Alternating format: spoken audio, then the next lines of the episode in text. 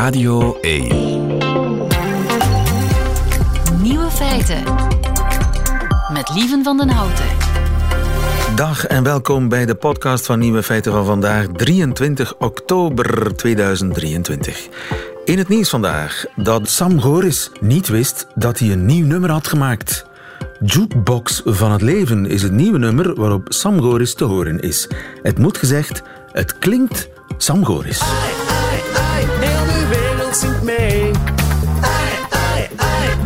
Glasgow aan zee. Geen gedoe, geen gezeur. Het is altijd oké. Mee. Ja, maar Sam heeft eigenlijk helemaal niets met dit nummer te maken. Hij heeft geen woord van de tekst geschreven, geen noot ingezongen of ook maar één pianotoets aangeraakt. Het hele nummer is geschreven door artificiële intelligentie.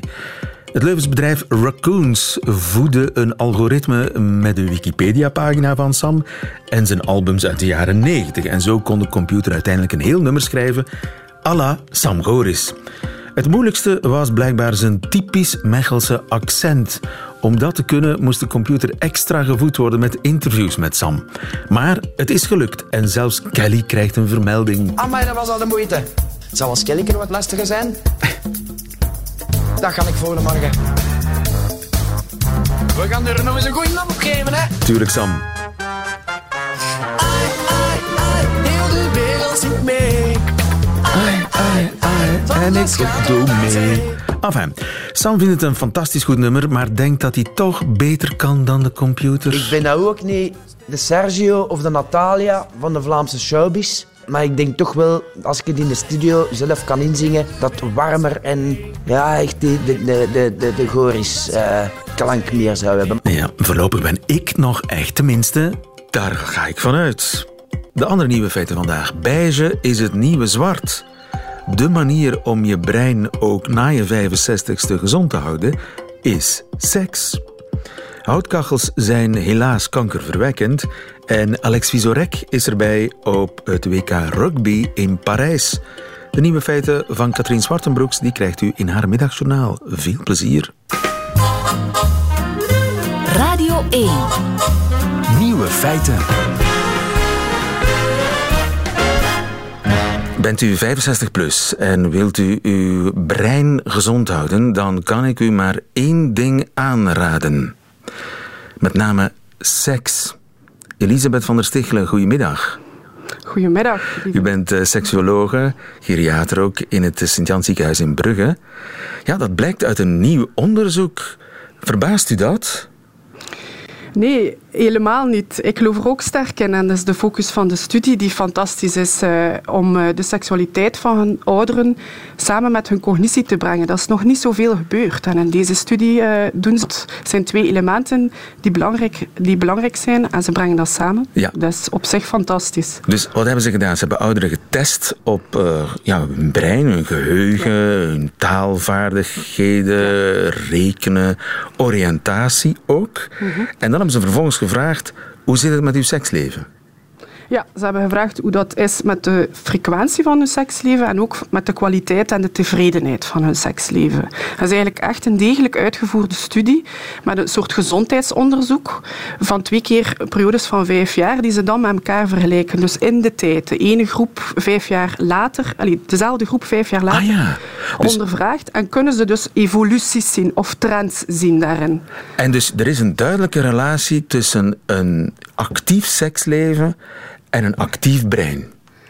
Wel, duidelijk in de wetenschap, hè? ja en nee. Dat zijn trends die ze beschrijven. Ze gaan nooit oorzaak en gevolg direct met elkaar verbinden. Maar bijvoorbeeld in de oudere groep lijkt de frequentie belangrijker te zijn. Namelijk één, week, één keer per week seks hebben. En wat is ouder?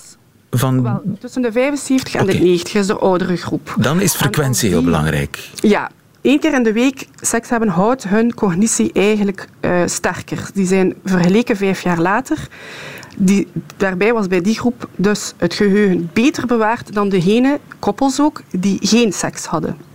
Oké. En dan de iets jongere, de 72 tot 74 jaar, was voornamelijk de seksuele kwaliteit belangrijk. Dus als zij die zeiden dat ze erg of zelfs heel erg tevreden waren van hun seksleven, hadden een betere cognitie vijf jaar later. Oké. En de vraag is natuurlijk, hoe definieer je seks? Wel, ja, dat is een, dat is een goede vraag. Hè? Maar dus, dat, is- dat was alles. Ehm, ook intercourse, dus wat ze echt eh, penetratieseks noemen. Maar ook alles daar rond. We weten al uit andere studies dat ouderen hun seksualiteit eigenlijk wel wat verleggen van, de- van de meer klassieke penetratieseks naar alles daar rond. Waarbij het voorspel het, naast, het hoofdgerecht wordt eigenlijk, bijvoorbeeld. Zo zou je dat in grote lijnen Het voorgerecht wordt het hoofdgerecht. Dat vind ik mooi gezegd Ja, eigenlijk. Ja, ja, maar we weten dat. Waarom? Omdat de seksualiteit bij ouderen gaat ook niet meer de, ja, de, de heel actieve, intensieve, langdurige ehm, seksualiteit zijn. Zij gaan ehm, meer uit, uitbreiden over de tijd, meer andere technieken erbij betrekken om elkaar te bevredigen en ook meer opletten dat, ze dat allebei de partners ehm, tevreden zijn en kunnen dat ook beter aangeven aan elkaar. Het is een rare trend, maar dat is uit, uit genoeg ander onderzoek al gebleken, dat de tevredenheid met het seksleven stijgt met de leeftijd. Omdat de prestatiedrang afneemt. Ja, Zou en dat bepaalde, ja, bepaalde opgelegde vooroordelen die men soms van elkaar heeft. In een koppel dat men zegt, ah, ik dacht dat jij dat leuk vond. En de andere die zegt, ja, ik doe dat al jaren om jou te plezieren en je vindt het niet leuk. Hè. Dat men dan eigenlijk samen... Na al die jaren. script- Na al die jaren naar een, een ander script gaat beginnen zoeken. Ehm het juist, van ja. het koppel zelf. En Ja. dus alles wat ook maar enigszins bevrediging schenkt, hoe die bevrediging ook bereikt wordt, dat noemen we dan in dat geval seks.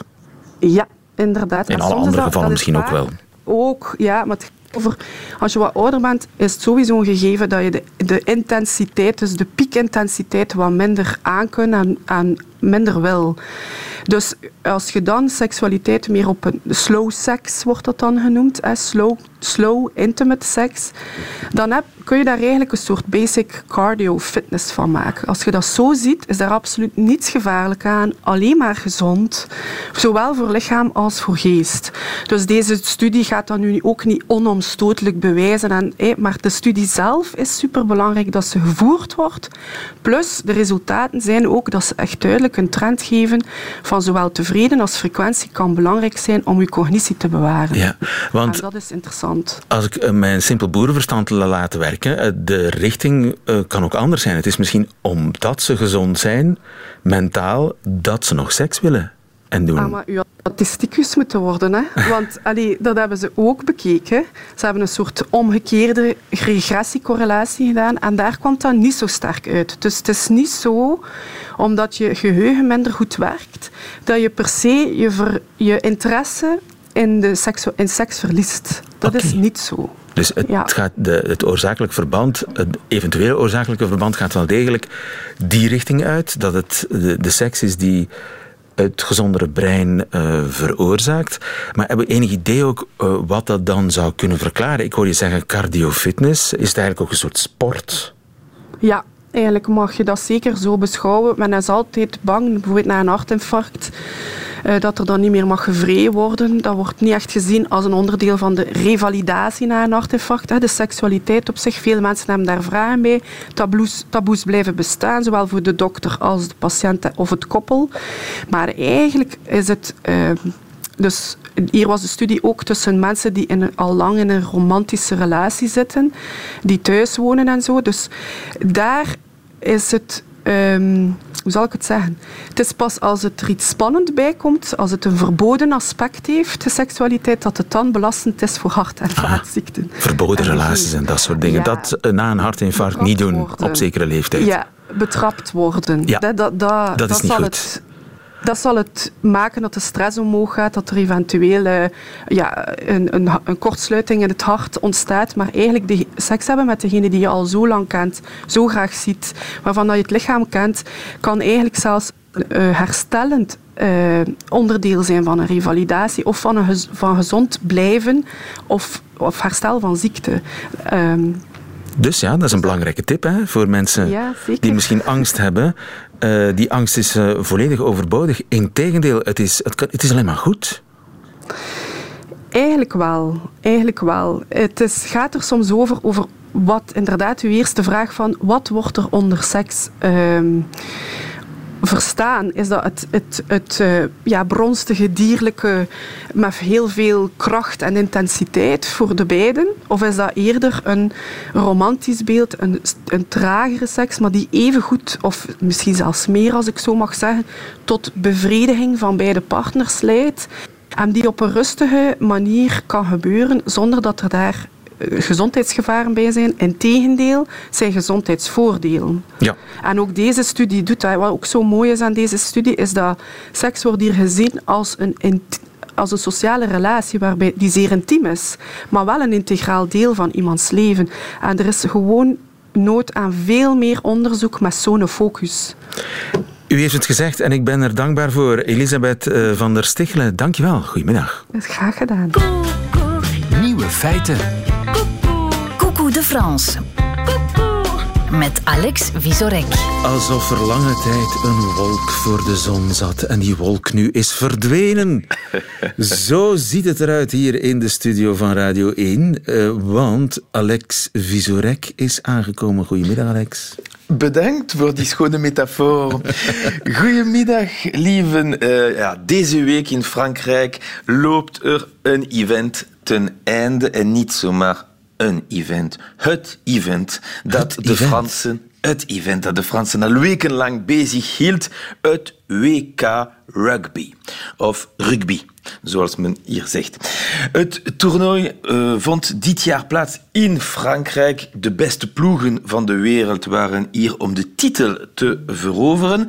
Maar volgens de specialisten was er echter maar Pour les, les autres nations, les, les, autres nations du tournoi, la France est clairement favorite. La France n'a jamais réellement abordé une Coupe du Monde avec une telle confiance, une telle maîtrise. Moi, je pense que la France est favorite de la Coupe du Monde 2023 à domicile. Voilà, natuurlijk is één favoriet. Hoe kan het ook anders? En dus Frankrijk. Maar daarover vertel ik straks meer. Eerst terug naar het begin van het toernooi. Bij de openingsceremonie was het al duidelijk dat er één Franse speler was die niet zo populair was. Emmanuel Macron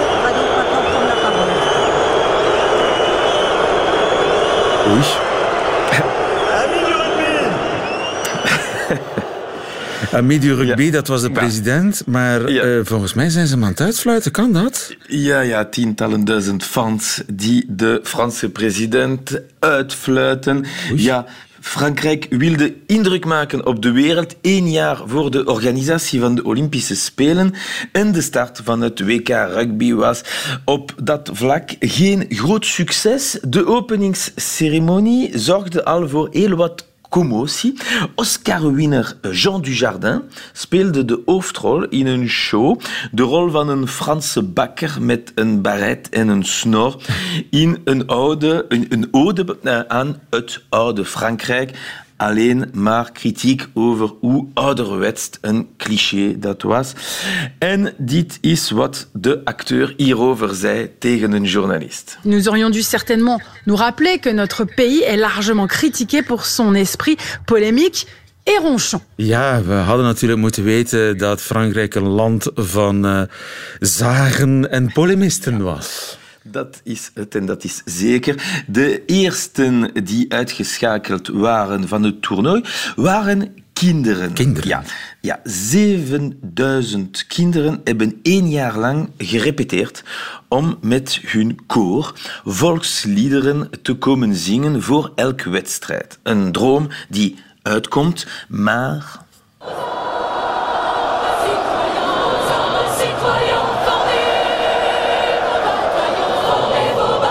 qu'on appelle une cacophonie. Pire marseillaise de tous les temps. Oei, slechtste marseillaise ooit. Ja. Ja, ze werden compleet onderuit gehaald. Na een paar wedstrijden hebben de organisatoren beslist om hen naar huis te sturen, want ja... En fait, le problème de fond, c'est que ces chorales d'enfants chantent trop bien. Voilà, het voilà. probleem was dat ze te goed zongen.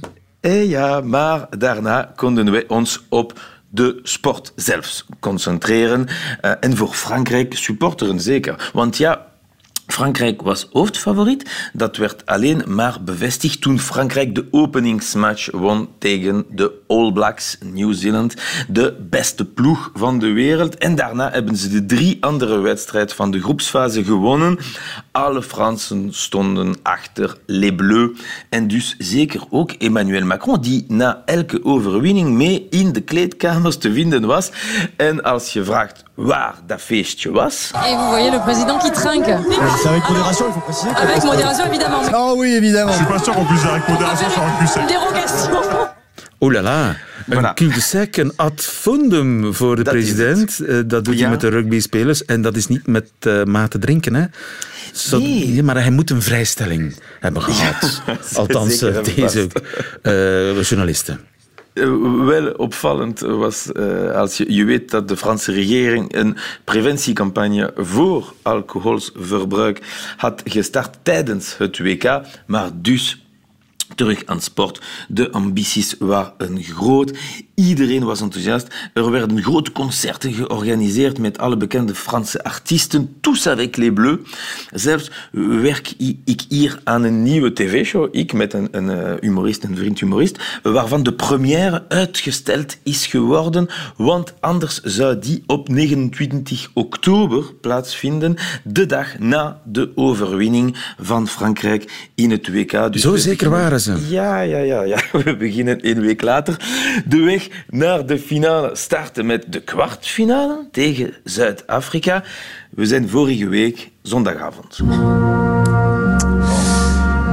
Bon, stop la musique s'il vous plaît. Voilà pour la, la pire équipe euh, du soir. hein. Euh, voilà le, le cauchemar et l'énorme désillusion. Donc avec la victoire de l'Afrique du Sud d'un petit point. Oei, cauchemar, desillusion. Frankrijk is verloren. Het is gedaan. Eén puntje. Met één puntje. punt. Ja, Oh. Maar hoe kon dat gebeuren? Laten we luisteren naar de Franse publiekslieveling, speler Antoine Dupont. J'ai pas envie de faire, euh, de faire l'aigri qui râle sur l'arbitrage parce qu'il a perdu le match, mais, euh, mais je suis pas sûr que l'arbitrage ait été au niveau de l'enjeu aujourd'hui. Ja, ik wil eh, niet de verliezer zijn die wijst naar de scheidsrechter Ja. als schuldige, maar ik doe het toch.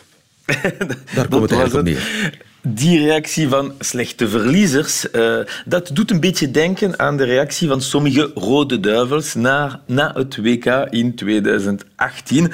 De Fransen eh, hebben ons altijd uitgelachen daarvoor. Le seum noemen ze dat. Dus wie eh, waren de eersten om de Fransen nu uit te lachen? De Belgen. Ze hebben het seum terug. En ja, Emmanuel Macron kwam toch na de match de spelers troosten eh, in de kleedkamer, niet op het veld, zoals hij het bij de vorige WK voetbal gedaan had. Eh, en des te beter voor hen, eh, want toen zag je dat de spelers het eigenlijk gênant vonden als hij nu op het veld moest verschijnen naast die sterke grote rugbyspelers, had je misschien gedacht dat er toch één kind van de koor achtergebleven Wie is die was. koorknaap? Ja. maar dus voilà, de finale eh, die vindt nu zondag plaats. Het zal Nieuw-Zeeland tegen Zuid-Afrika zijn. Maar eerlijk gezegd, sinds één week wil iedereen hier vergeten dat Frankrijk het WK organiseert. Ja, en je première blijft uitgesteld. Ja, we beginnen op 5 november. 5 november, eh, felicitaties. Bedankt. Voor Alex Visorek, niet helaas voor de Franse nationale rugbyploeg. Nee. Het heeft niet mogen zijn. Tot de volgende, Alex. Visorek.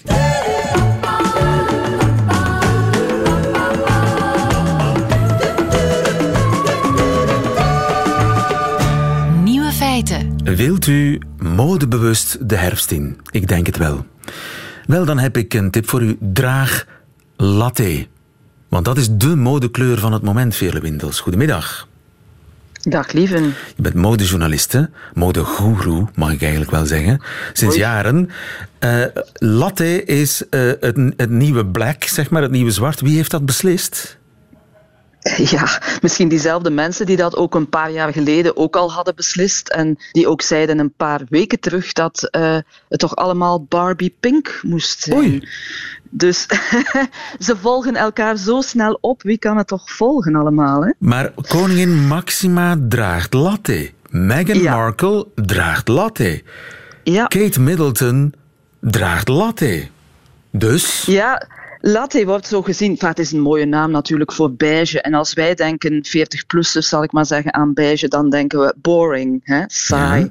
Maar eh, vandaag de dag heeft men met dat beige, dat latte dan, een idee van nude aesthetic, discrete luxe, no logo, neutraal. En misschien is dat wel een antwoord, antwoord op die heel schreeuwerige, schreeuwerige kleuren die we gehad hebben de, de voorbije seizoenen, zeg maar. Hè. Die color blocking. eh, dat, misschien is dit wel een antwoord daarop. En is het wel goed om in roerige tijden, de wereld is er toch wel eh, slecht aan toe, denk ik, eh, om dan terug te keren naar iets wat, wat dis- om discretie vraagt. En, en waarmee je je anders gaat. Ja, waarmee je anders gaat profileren. Het, het, het heeft geen logo's, het is ook vaak monochroom van stijl, dus het is één volledige kleur. En ja, je wil het dan niet beige noemen, dus noem je het latte. Ah ja, want Dat eigenlijk is beige... iets interessanter. Ja, maar beige is saai, eh, latte is eh, spannend, al is het eigenlijk Ja. dezelfde kleur. Absoluut. Ehm, maar we hebben het, het, het is iets wat, wat altijd maar weer terugkomt. Hè. Nu, tendensen, dat, dat, is, dat is heel bijzonder. Die worden niet zomaar. Het is niet zomaar dat het ontwerper zijn vingertje in de lucht steekt en zegt: wat zal ik nu eens doen? Nee, eh, die, zo'n, zo'n ontwerper die gaat ook naar stoffenbeurzen. Daar zijn trendfora en daar worden eh, ja, kleuren getoond die het mogelijk kunnen zijn de Ja, komende Maar maanden niemand of seizoenen. weet het zeker. Dat wordt niet ergens op een bureautje op de 48e Jawel. verdieping in, in Manhattan beslist. Niet in Manhattan, maar meer in Parijs en in Milaan en vooral bij stoffenfabrikanten, eh, ook in China. Maar eh, de, de ene zegt dit en de andere zegt dat. Eh, de ene zegt zus, de andere zo. Dus eh, als, als, als je mij aan, eh, zeg maar, een maand geleden had gebeld, dan had ik zeker verteld over die Barbie. Core, hè, want dat noemt het dan ook. Eh, Of, of over het, de, kleur, de kleur rood. Rood dat is en ook een roze. kleur voor de winter. Dus het, het, het, het gaat alle kanten op. En dat is natuurlijk wat de mode wil doen. Hè. Het is een gaan en komen. Het zorgt ervoor dat mensen vandaag dit kopen en morgen iets anders. Ehm, ik heb daar altijd mijn bedenkingen bij, zo ken je me. Maar ik, ik vind het wel interessant als je het een beetje sociologisch gaat, gaat plaatsen, als je inderdaad spreekt van die rust die het geeft, dan kan ik het wel begrijpen. Als je de voorbije weken, eh, of de seizoenen eigenlijk, seizoenen, niet weken, hebt gezien hoeveel color clash er overal in de mode gangbaar is. Ook in het design trouwens. Hè. Ja. Je, je kan roze sofa's kopen, je kan, je, je, je kan het zo gek niet bedenken als je, als je naar, naar beurzen gaat ook. Je ziet alle kleuren op een hoopje. Dan brengt dat beige een zekere rust. Ja, dat is en zo Ik verademend denk dat dan. we daaraan toe zijn. Oké. Ja, absoluut. En- En dan eh, ligt het eigenlijk aan diverse influencers, al dan niet gekroonde hoofden, om eh, die trend dan een, een boost te geven, of die potentiële trend dan een, eh, een boost te geven. Nu, Ik denk, ja, ik denk ook dat het gaat om, om een zekere vorm van echte discrete luxe. En dat beige, ja, ik, ik denk dan in de winter denk ik aan mooie materialen, aan een mooie wol, aan, aan echt mooie duurzame materialen.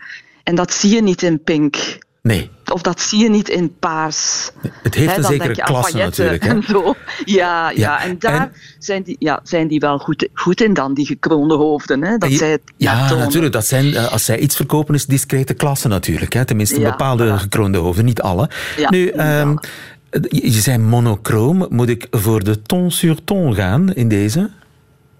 Ja, ton sur ton is, is, is zeker heel erg gepast. Als je het over beige hebt. Maar ik zou het net hetzelfde kunnen vertellen over grijs bijvoorbeeld. Een paar weken geleden was er, waren er ook bladen die zeiden: grijs is the new black, hè? grey is the new black.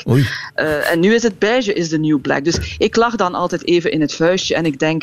Kijk toch maar gewoon even in de spiegel. Zie hoe je eruit ziet. Doet het iets met je lijf? Vind je dat het er sterk uitziet? Ga er dan voor. Zo is, dat zijn wijze woorden, Veerle. Van een vrouw met ervaring. Eh, en, en bruin mag dat ook? Ja, want dat zie je ook gecombineerd met beige. Bruin zie je ook met blauw. Je ziet dat, en dat is eigenlijk ook zo een tint die er in de jaren tachtig ook enorm bij was. Als alternatief op, op, het, op het vele zwart natuurlijk. Weet je, alles kan als je er maar gelukkiger van wordt. Veerle Windels, dankjewel. Goedemiddag. Salut. Nieuwe feiten. Radio 1. Niets is eh, zo gezellig, u zult mij wel gelijk geven, bij dit weer als de haard aansteken of de eh, houtkachel lekker laten gloeien. Niemand kan dat ontkennen. Maar er is een inconvenient truth, een vervelende waarheid, en die is, je kunt er kanker van krijgen. Professor Navrot, goedemiddag. Goedemiddag. Tim Navrot, milieuepidemioloog aan de Universiteit van Hasselt en, eh, en ook die van Leuven. Ja, waar krijg je geen kanker van hè, tegenwoordig, professor? Hoe ernstig is het? Uh, wel, ja, voor longkanker is het uiteraard zo dat eh, roken het, eh, het, eh, de grootste risicofactor is. Maar eh, toch eh, 10 à 20 procent eh, van de longkankers ehm, komt voor bij mensen die nooit gerookt hebben. Ehm, en dus daar is toch eh, ja, met oog op preventie, en volksgezondheid eh, ja, verdere winst te, boeken. En uit een eh, grootschalig Amerikaans eh, onderzoek waar 50.000 eh, vrouwen eh, gedurende 12 jaar zijn opgevolgd, ja, ziet men dat eh, kachelgebruik ehm, eh, een hoger risico geeft op longkanker. En dat is eh, 43 procent. 43% meer kans op longkanker met houtkachel dan zonder houtkachel. Jeetje. En dat is een onderzoek alleen bij vrouwen gedaan. Maakt dat verschil uit? Zouden alleen vrouwen gevoelig zijn aan die eh, houtkachel? Eh, nee, we, het is een onderzoek eh, dat alleen bij vrouwen is gevoerd, omdat men daar ook specifiek naar borstkanker heeft gekeken, of daarvoor is de cohortstudie opgezet. Eh, maar eh, ja, we kunnen daarvan uitgaan dat dat ook bij de andere helft van eh, de mensen geldt. Ja, eh, 43%, ik schrik daarvan. Dat is een hoog cijfer.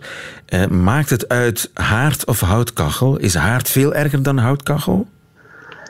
Ja, in, in deze studie heeft men gewoon kachelgebruik alles bij elkaar ehm, eh, gezet. Maar uiteraard eh, is een oude kachel of een open haard of een nieuwe moderne eh, afgestelde pelletkachel niet allemaal het, hetzelfde. Maar daar is hier geen onderscheid in gemaakt. Dus dat kan daar niet specifiek over eh, ja, verschillende risico's eh, over geven. Maar wij weten dat eh, van ander onderzoek ja, dat een open haard natuurlijk eh, veel meer bijdraagt aan eh, blootstelling in huis eh, dan een eh, moderne kachel. Bij de oudere kachels bovendien is die afdichting eh, die ook kan teruggevonden worden in, in, in die deurtjes eh, nog vaak van eh, touw dat asbest eh, bevat. Eh, dus dat is ook een, eh, een, een, ja, een bron natuurlijk eh, die kan bijdragen aan longkanker. En wat is de boosdoener? Welke stof komt er vrij in de kamer die mij eventueel longkanker kan bezorgen? Ja, we weten bij houtverbranding, hè, dat is geen volledige verbranding. Eh, daar komen onder andere PAX eh, vrij, polyaromatische koolwaterstoffen. En een van die meest giftige die eh, een onmiddellijk een, verbinding met de DNA kan vormen en daar schade in kan vormen, eh, is benzoapyreen. En dat onder andere, maar het is natuurlijk een cocktail, maar dat is een van de toxische stoffen, maar ook benzeen. En ja, dat wordt ook teruggevonden in natuurlijk het luchtverontreinigingsmengsel buiten, niet enkel binnen. En we weten ook dat vanuit de literatuur van luchtverontreiniging als een, als een mengsel, dus niet enkel specifiek over eh, houtkachels, dat dat ook een eh, bijdrage heeft aan eh, longkanker. Ja, oh ja. Dus ja, houtstoken is natuurlijk ook een, een, belangrijke bron van fijn stof en zo. Dus de buitenlucht, daar is het sowieso heel slecht voor. Maar ook de binnenlucht is ja, gevaarlijk voor de gezondheid. Is er een, op de een of andere manier een veilige manier om een houtkachel te hebben en die heel af en toe te gebruiken?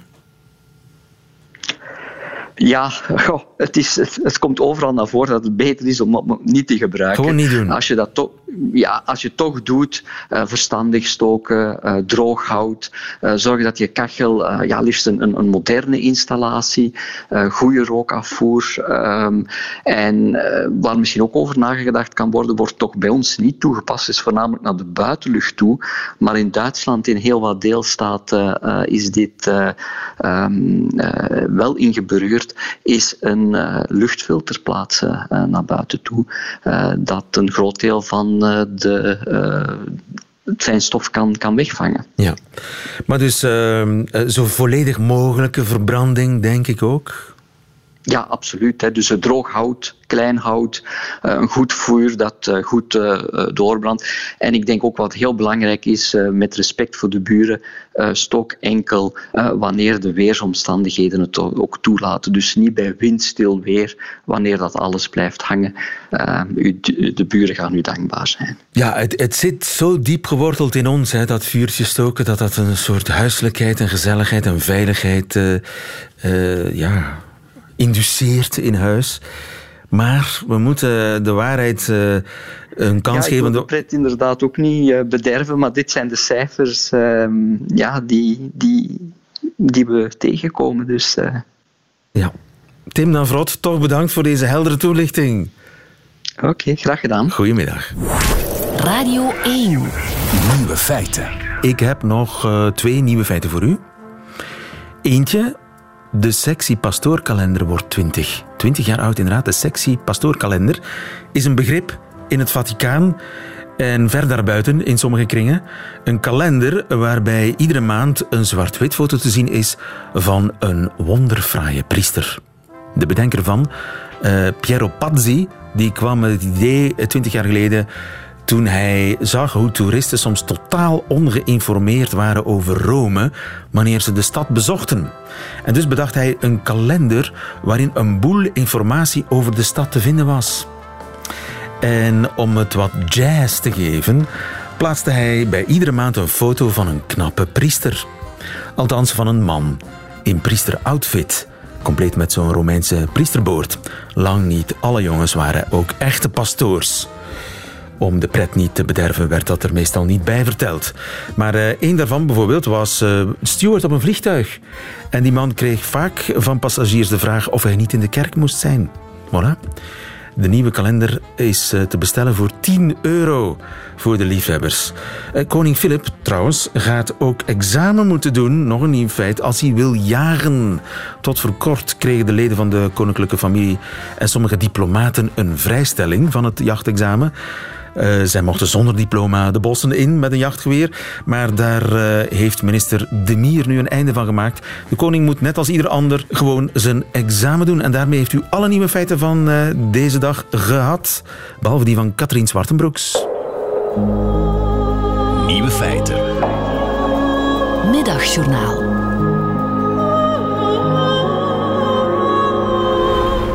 Op zich is het niet zo moeilijk. Je heeft een voet op, zet die voor de andere en je lichaam komt in beweging. Er is dat kleine moment, enkele milliseconden maar, waarop je op één been staat, waarop je lichaam naar voren helt, waarop je wankelt. Maar je vertrouwt erop dat je niet zal vallen. Of dat als je valt, anderen je zullen oprapen. Je wandelt immers niet alleen, is een wijsheid die zich van supportersclubs tot godsdienstige verenigingen heeft verspreid. Of misschien was het omgekeerd. Het is op zich immers alleen maar dat. Wandelen, stappen, marcheren. Niet zo moeilijk dus. De meeste lichamen weten onbewust ook wel wat ze moeten doen. Wie het geluk heeft gezond te zijn, wandelt al een groot stuk van zijn leven. Maar zelfs wie niet kan wandelen, kan toch meelopen, omdat het belangrijkste vooral is dat je opdaagt, dat je buiten komt. Dat je op zoek gaat naar je drijfveren en vervolgens in beweging komt, op de manier waarop dat voor jou toegankelijk is. Het is echt niet moeilijk. Soms is het zelfs makkelijker dan het alternatief. Niets doen. Stilstaan. Inpassen. Echt, er kan niets mislopen. Vooral jij niet. Want uiteindelijk is het ook gewoon de massa volgen. Een menigte mensen die op voorhand een parcours heeft uitgestippeld langs wegen waarop hun voetstappen het meest zullen nazinderen.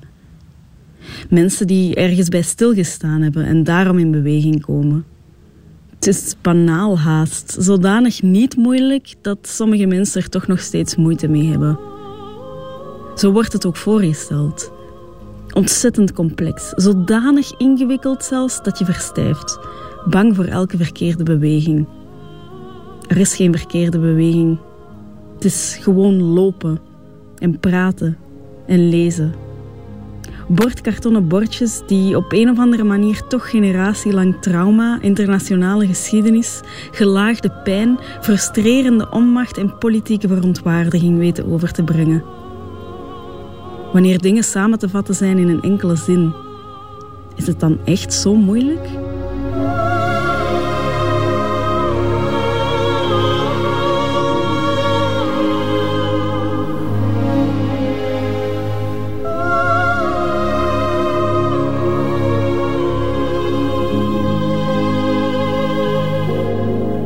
Het is niet moeilijk, het is gemakkelijk. Volgens mij wist Camille Spissens dat al. Einde van deze podcast hoort u liever de volledige nieuwe feiten met de muziek erbij. Dat kan natuurlijk elke werkdag live tussen 12 en 1 op Radio 1. Tot een volgende keer.